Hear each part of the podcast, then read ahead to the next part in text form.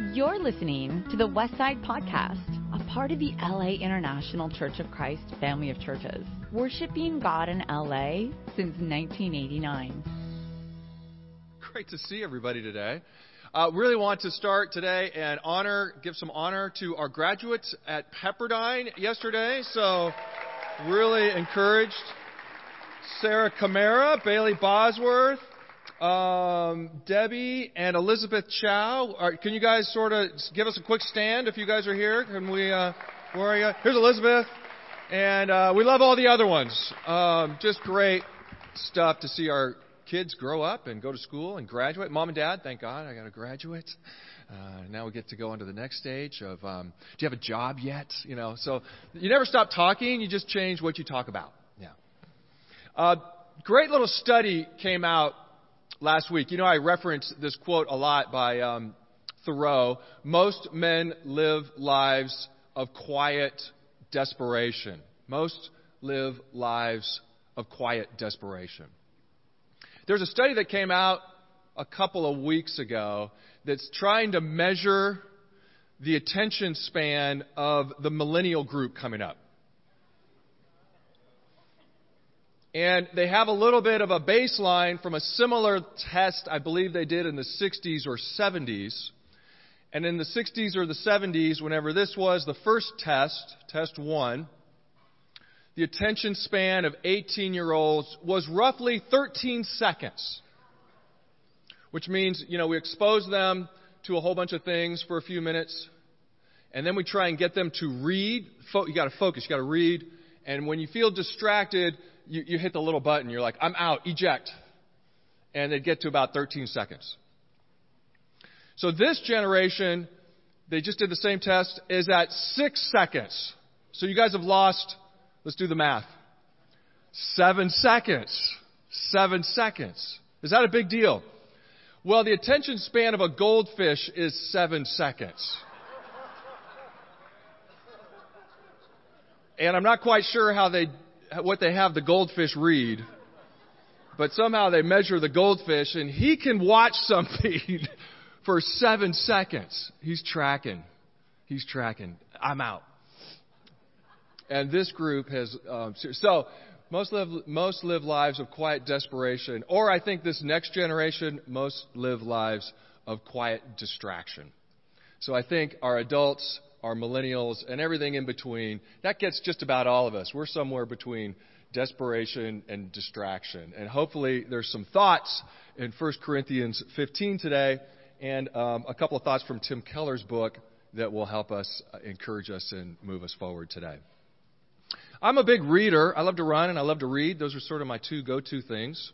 Literature is great in capturing human experience. And two big works that were hugely influential and continue to be influential today are Don Quixote's uh, work, uh, the work by uh, Cervantes, Don Quixote, and this is a book that's largely about his obsession with Dulcinea, and of course Dante's work and the work that he did there, the Inferno. And these two books capture things in my mind that I think are really important. I think Don Quixote captures this idea of madness, of losing your mind, of being in despair, of being in so much despair that you start going a little crazy. Of being in despair, so much despair you don't trust yourself. Being in so much despair, you're not thinking clearly. Um, Dante's work is, you know, uh, scary. It is. There's a lot of madness in there. There's a lot of madness in there. He looks a little crazy these people look a little crazy. What's going on in here? This looks a little crazy. And we'll go back and forth between this too, and I'll just, for, for the, the greatest sort of generalization, we're bouncing back and forth between madness and badness. Uh, we we have our own things that make us mad, and we have our own things that can make us bad. But in both of these things, there is an overlying thing that I think is really important. They've got a love of their life that they're really obsessed with. And we're here at church, we're trying to get closer to God, trying to know His Word better, trying to do better in the community. And today's thoughts, we're going to talk about resurrection, aren't again about how many more things I've got to do to win Christian points and perform better as a Christian. A lot of these thoughts again today and resurrection is a lot about you got to find what you got to find something inside of you, an inner muse, an inner motivation that spurs you on, that calls you higher, that elevates your soul. And this is great because Dulcinea, you know, her name's not even really Dulcinea. Sancho's with Don there, the whole story. And Don keeps talking about Dulcinea, Dulcinea, Dulcinea, Dulcinea. And he's like, who's, Sancho, who's, I don't even know who you're talking about. Who's Dulcinea? Sancho, you don't know anything. Look, there she is. She's over there. There's Dulcinea. Sancho goes, that's, um, um, I can't remember her name. That's like, that's Maria, the farm girl. That's just Maria, the farm girl. Don, Don, Don hits him in the back of the head. You don't, you don't know anything. That's my princess. That's Dulcinea del Toboso. You know, that's that moment where Sancho's is kind of like, oh, wow, okay. And Maria doesn't know what to do with this either because he's kind of looks like he's losing his mind a little bit. But you got to have that. This is the thing that calls him that calls him higher.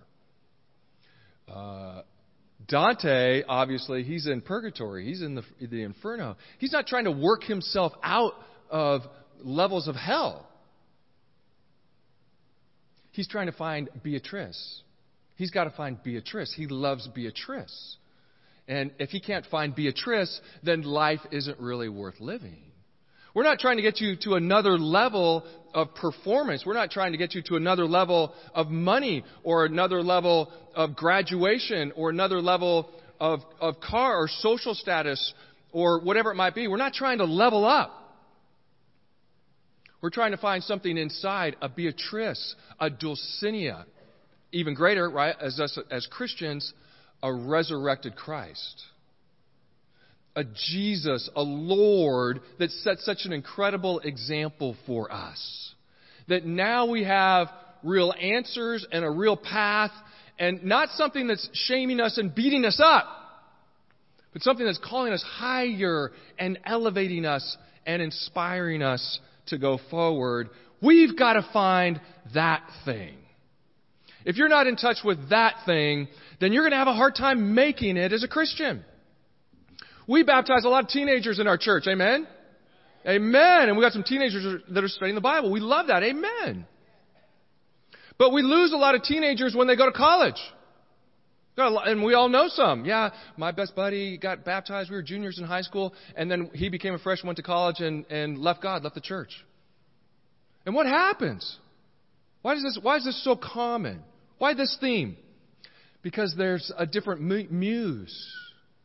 There's something that replaced Jesus. There's something else that, that we fell in love with.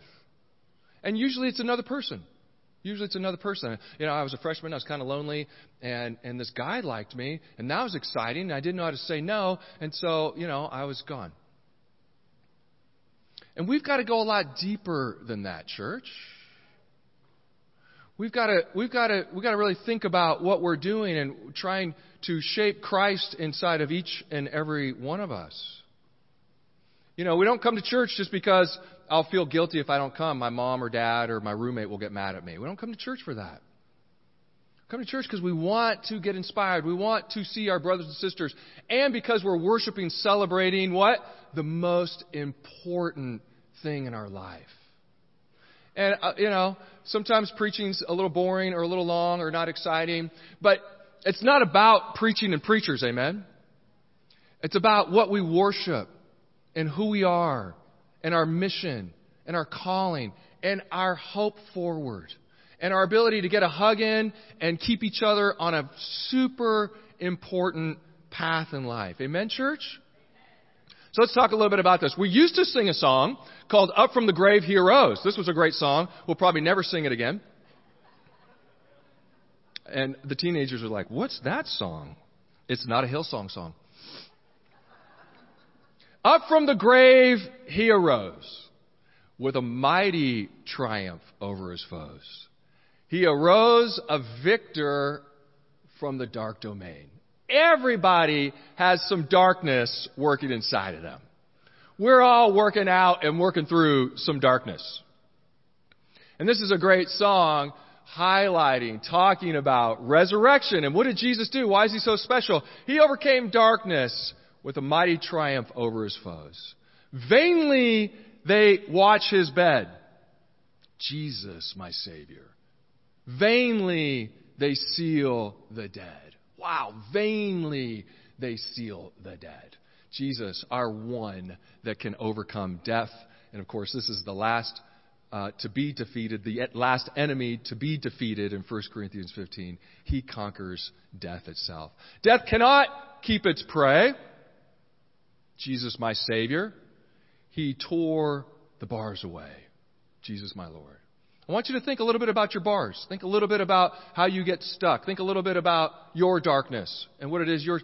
And you know what? Self-help and a lot of psychology and a lot of philosophy and a lot of music and drug abuse and gambling and all the things we try and do to escape darkness.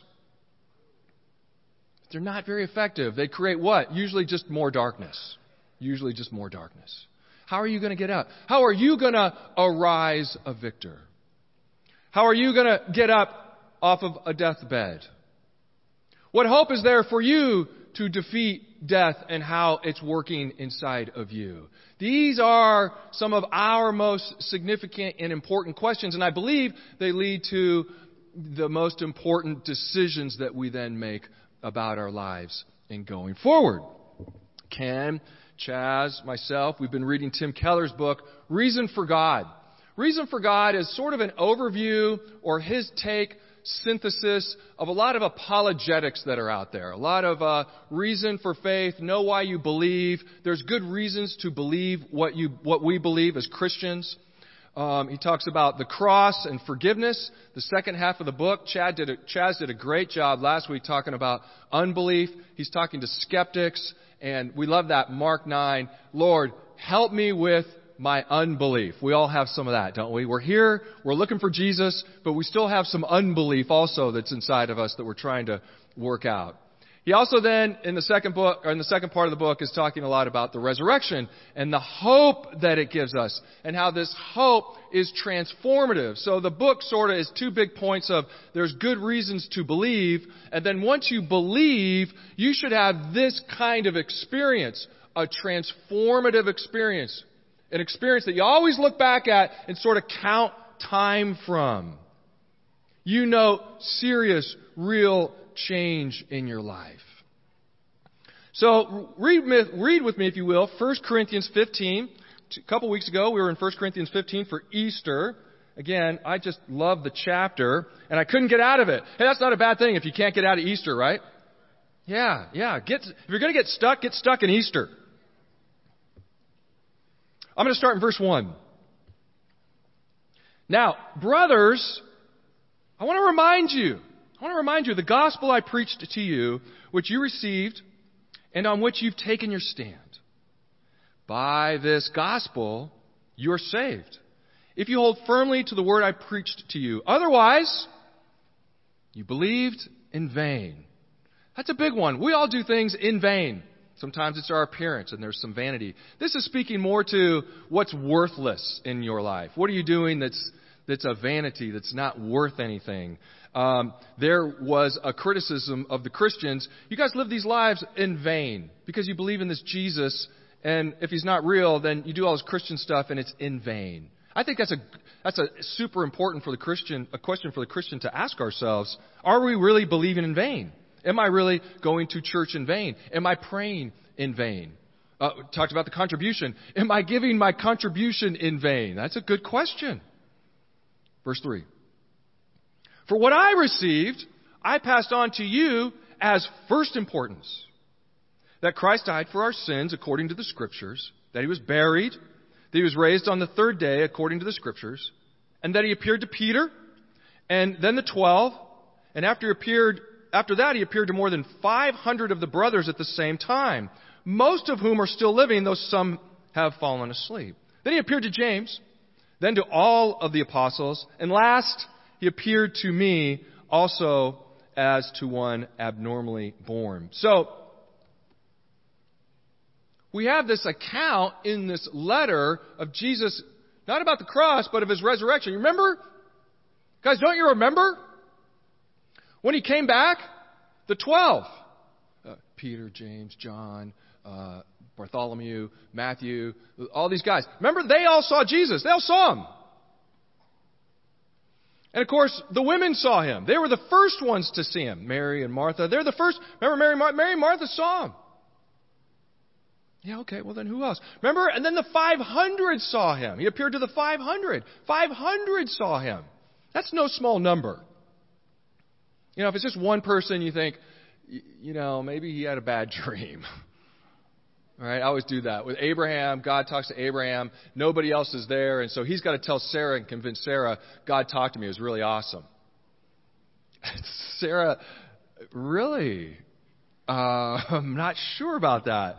But this is five. This is 12 plus 500, and then of course uh, the, the women, and then he refers to himself. And then as to one abnormally born, he also appeared to me. These people saw him. And they recognized him in his body. They recognized that it was Jesus. He wasn't in um, strange angel body.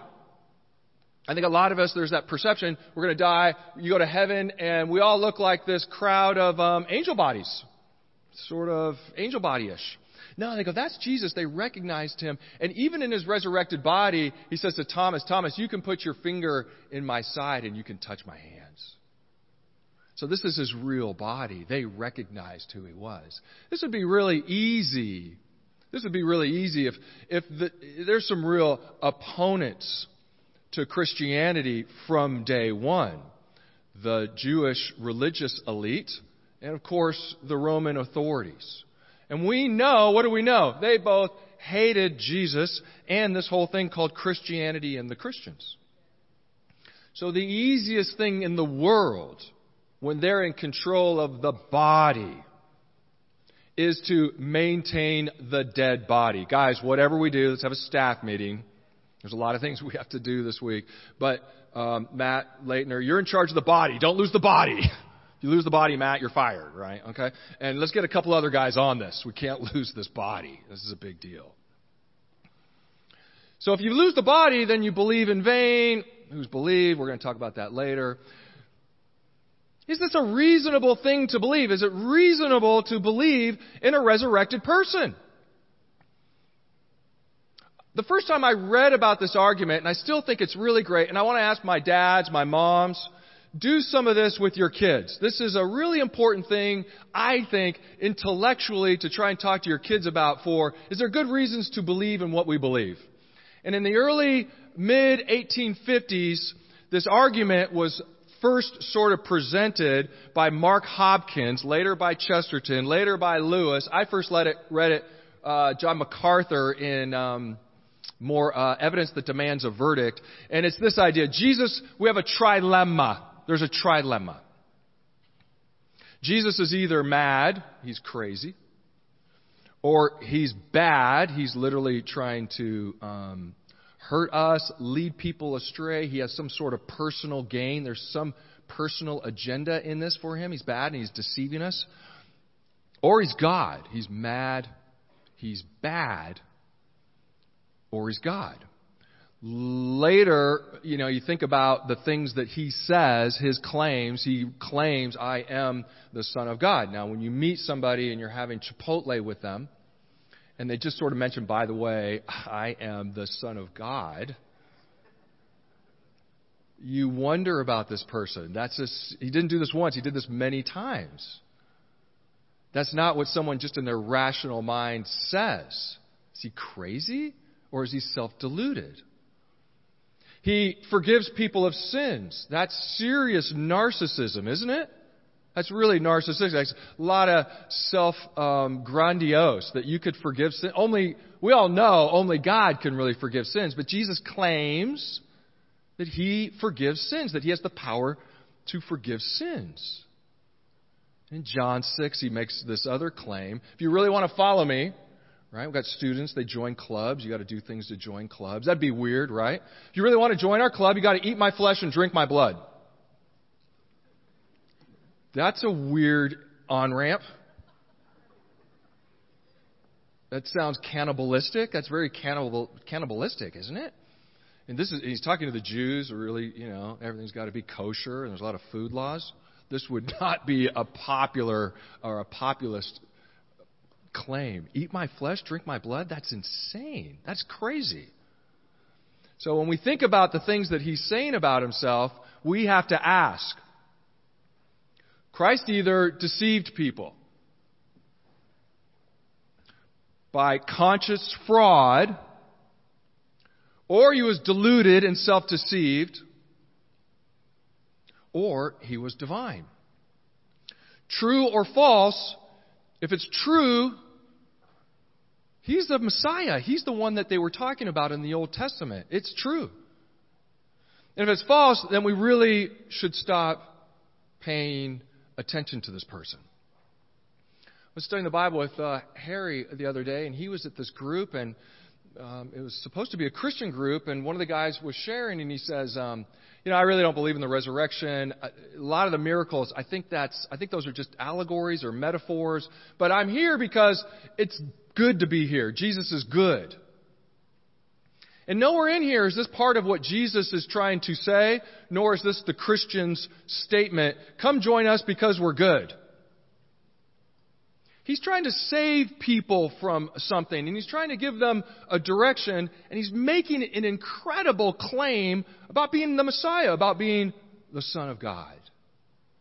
And so we're stuck then with this trilemma. He's crazy, or he's a liar, or he's Jesus. And I liked, again, I, I, don't know, I was in college. MacArthur says he's either, then he's either our Lord, or he's a liar, or he's a lunatic. And this is a great way for our young people, again, to think about their faith and who is Jesus and what's going on with Jesus. He's, you got a trilemma. This is a great way to frame it and think about it and talk to our friends about it. Moms, dads, this is a great way. This is good devotional stuff for our kids. Do you understand the Lord, liar, lunatic thing? If we got an empty grave, and the Jews and the Romans had authority over that. What happened? We've got these witnesses, we've got people making claims that they saw him. So then where is he? One. Two, if he's not there, then what went on? Is he, is he our Lord? Is he a liar? Or is he a lunatic? That's good reason to believe, church. I think we have some really solid historical evidence. I think there's great reason to believe. Now, what do we do with that belief? Let's read on. Again, I'm still in 1 Corinthians 15, and I'm going to start in verse 31. I die every day. Wow. I mean that, brothers. Just as surely as I glory over you in Christ Jesus our Lord. If I fought wild beasts in Ephesus for merely human reasons, what have I gained? If the dead are not raised. Ah, let us eat and drink, for tomorrow we die. And he's talking, of course, to the Corinthians, a very Greek place. This would be very popular with the Epicureans. Yeah, eat and drink because everything else is meaningless. Eat and drink. Why? Because there is no real philosophy or religion or spirituality. None of it's real. It's all meaningless. Just eat and drink and die. You want to study this? You want to elevate? You want to free yourself? You want to be better or bigger or less? It's all meaningless. Eat, drink, die. And that's a lot, I think that's a lot how we live in America. We have claims about being Christian or spiritual or better than, yeah, but it's mostly eat, drink, and die. Our neighborhoods, the people we're at school with, is mostly, how do, how do we mostly live? Eat, drink, and die. Now, let's go back a see. He says, you know, if I fought wild beasts in Ephesus, now I, I, this really caught me a couple weeks ago. Fought wild beasts in Ephesus. What was Paul doing in Ephesus? What was he fighting in Ephesus? I don't remember this anywhere in the book of Acts. Is he is he fighting lions? Is he in the is there some kind of coliseum in Ephesus and he's and he's in a coliseum and he's trying to fight lions or did they sick, sick kind of wild dogs on him? What's he talking about? Fight wild beasts. Well, we believe, a lot of commentators believe this is a euphemism for dealing with one's passions. Let's think of wild beasts, which fits this a lot better than, as dealing with one's passions. Now it makes sense. Ah, I was fighting wild beasts. I was really struggling with myself. In Ephesus. I was trying to overcome something because I was going through something hard. We think about Romans 7. The good I want to do, I don't do. The thing I don't want to do, that thing I keep on doing. Gosh, I'm a crazy person. But I'm trying to be a Christian, and then it feels crazy. I want to do this, I don't do that. I don't want to do that, I end up doing that. Yeah, that's this dilemma that we're always kind of in. He's fighting wild beasts. He's trying to fight these passions inside. He's trying to overcome a lot of what's going on inside of him. Look over here in Galatians chapter 5. I want to read this. We talked a little bit about this this morning with the In Motion group. I'm so excited about our In Motion group. Our In Motion group is not a place where you come to feel sorry for yourself. It's not where the sulky emo Christians go. Oh, we got some sulky emo Christians. They hang out in In Motion and listen to sad emo music. This is just, we're trying to change and grow, and we think about people that are in this trying to change and grow, and sometimes like, yeah, I don't know, have a hamburger, hang out. I mean, get over yourself, right? A lot of us other people, we sort of think like that. Kind of, you know, get over it already. And when I was a young Christian, I thought a lot, you know, we know we're really well familiar with Galatians 5:19. This is the acts of the sinful nature. They're obvious. Boy, I had this one memorized. Right? I knew this so well. And then someone said, "Have you ever read what comes after it?" I'm like, "Nothing comes after it." Right? That's the end of the book. I've never read beyond. I've been a Christian 10 years. I've never read. I thought the book ended right there. No, there's there's a whole other chapter. There is no, there's not.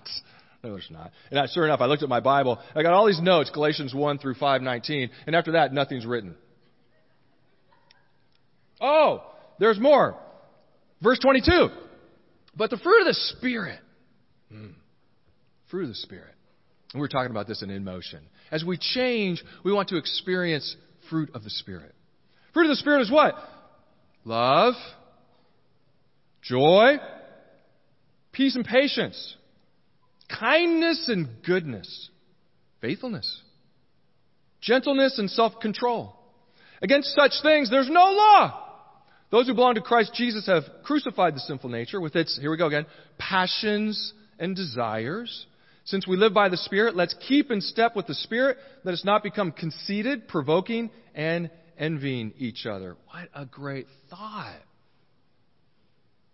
But I know as a, I know as a young Christian, I thought, I don't get to experience this or I don't, I have trouble experiencing that because I'm usually still working out uh, acts of the sinful nature.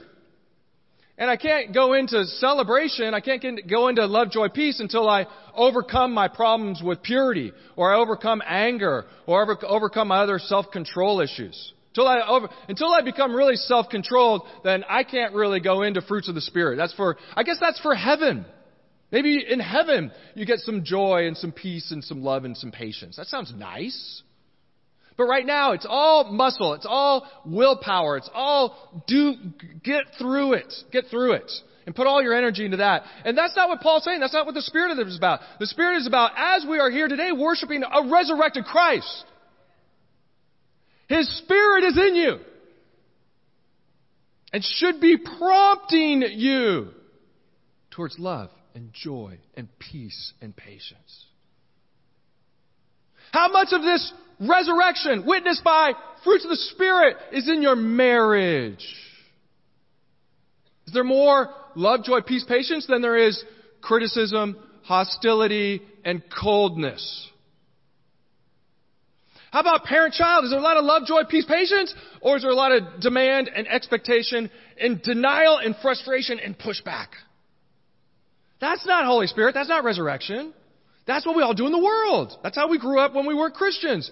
And don't get down on yourselves. We're all battling this. This is part of our process getting to that place. Well, I gotta have these big victories before I can get into a better mood. That's where you got it wrong. That's a deception. That's a lie from the devil. Today, metanoia, repentance, metanoia, changed mind. That's when you start to experience times of refreshing. Not after you've won a gold medal for purity or you've shared your faith with 500 people, or you gave more money than you've ever given, and you want to give yourself a medal. That's just worthiness and trying to prove yourself. That's not what Jesus is about. Now, when we're in love, we want to do a lot of things out of good passion. But if it's to prove ourselves and to become worthy in our own eyes or other people's eyes, that's not what real spirituality is about. That's not His gift to us. His gift is an empty tomb. His gift is f- this fruit that is accessible to us. And so I want you to ask today, how much love is in the tank? How much love is at home? How much love is in your car? You need more. This last week, how much peace and patience is in the home? How much peace and patience is on your computer? How much peace and patience is in your neighborhood? We need more of that.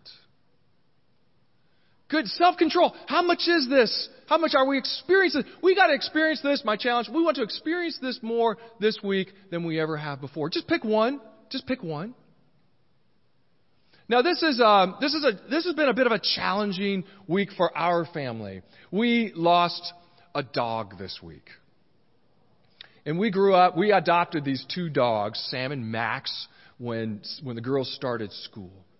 So they grew up, they went through the, the girls' whole elementary school, middle school, high school, and off to college. And we lost Max a year and a half ago. And just this last week, Sam was almost 13. I mean, you know, you always sort of heartbroken, you lose a dog. He started to get some seizures, and he's just old. He's just an old dog and he was a parvo survivor, and we always thought, I don't know how long we got with Sam. Is he going to make it? He's always like this little overcomer. Um, he's like the little engine, just keeps on motoring along, and he outlived everybody. But uh, he had a little seizure on Thursday night, and he stopped breathing, and he's in he's in the house with us, and you know there's that terrible couple of moments of watching your dog die and it just it takes your breath away. It's just stunning. And you feel this incredible hole inside. You're like, I, you know, that's normal. They're supposed to die at this age. I get it. But now I'm, oh, I'm just grieving. Why am I grieving so much? Because God designed the brain and He designed it to attach itself and to love and to have these connections. And people are wonderful, right? But most of our trouble is we find with difficult people, right? And I've just always grown up with dogs, and, and dogs, no matter what, they always sort of embody this. You can be in a terrible mood, and you know what Sam looks like? Full of love and joy and peace and patience. And I want to get mad and curse and yell, and you know what he wants to do? Go for a walk and be loving. And I want to cry and be upset, and you know what he wants to do? Sit with you and do nothing. And I had the worst day. I got fired. I got an F. Everybody hates me. You know what the dog wants to do? He thinks you're the best thing in the world. Just wants to sit with you, go for a walk. Same walk as yesterday. That's great. Five minutes. I'll look at him. I had the worst day. You can't even believe what I'm going through. You know what he does? He just looks at me and he wags his tail. He says, sounds tough, but I love you.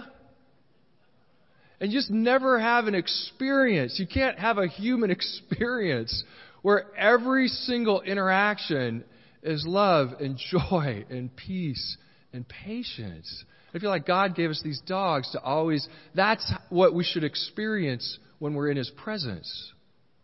And so we've got to crucify put aside this God that is demanding, kicking, and beating us up and screaming at us for being bad or mad and try to understand the fruits of the Spirit. This is His nature, and He wants us, at, uh, Psalm 16, ever is the Lord before me. And in His presence, I feel joy. And let's become more and more of that for each other and experience that more and more when we're with God in prayer and reading our Bible. This incredible presence of love, joy, peace, and patience and of course, we're never out of the first part, dealing with our nature, dealing with our passions. But this is a resurrected and empty tomb, the one thing, not willpower. This empty tomb is the one thing that allows us to build a life which transcends passions, flesh, and this sort of stuff. We love you. We love the church. We're so excited for how far we've come with each other. We're going to pause at this time and close out our service with one last song. God bless you. God bless the church. You've just listened to the Westside Podcast. For more information about our ministry, please visit thewestsidechurch.com or laicc.net.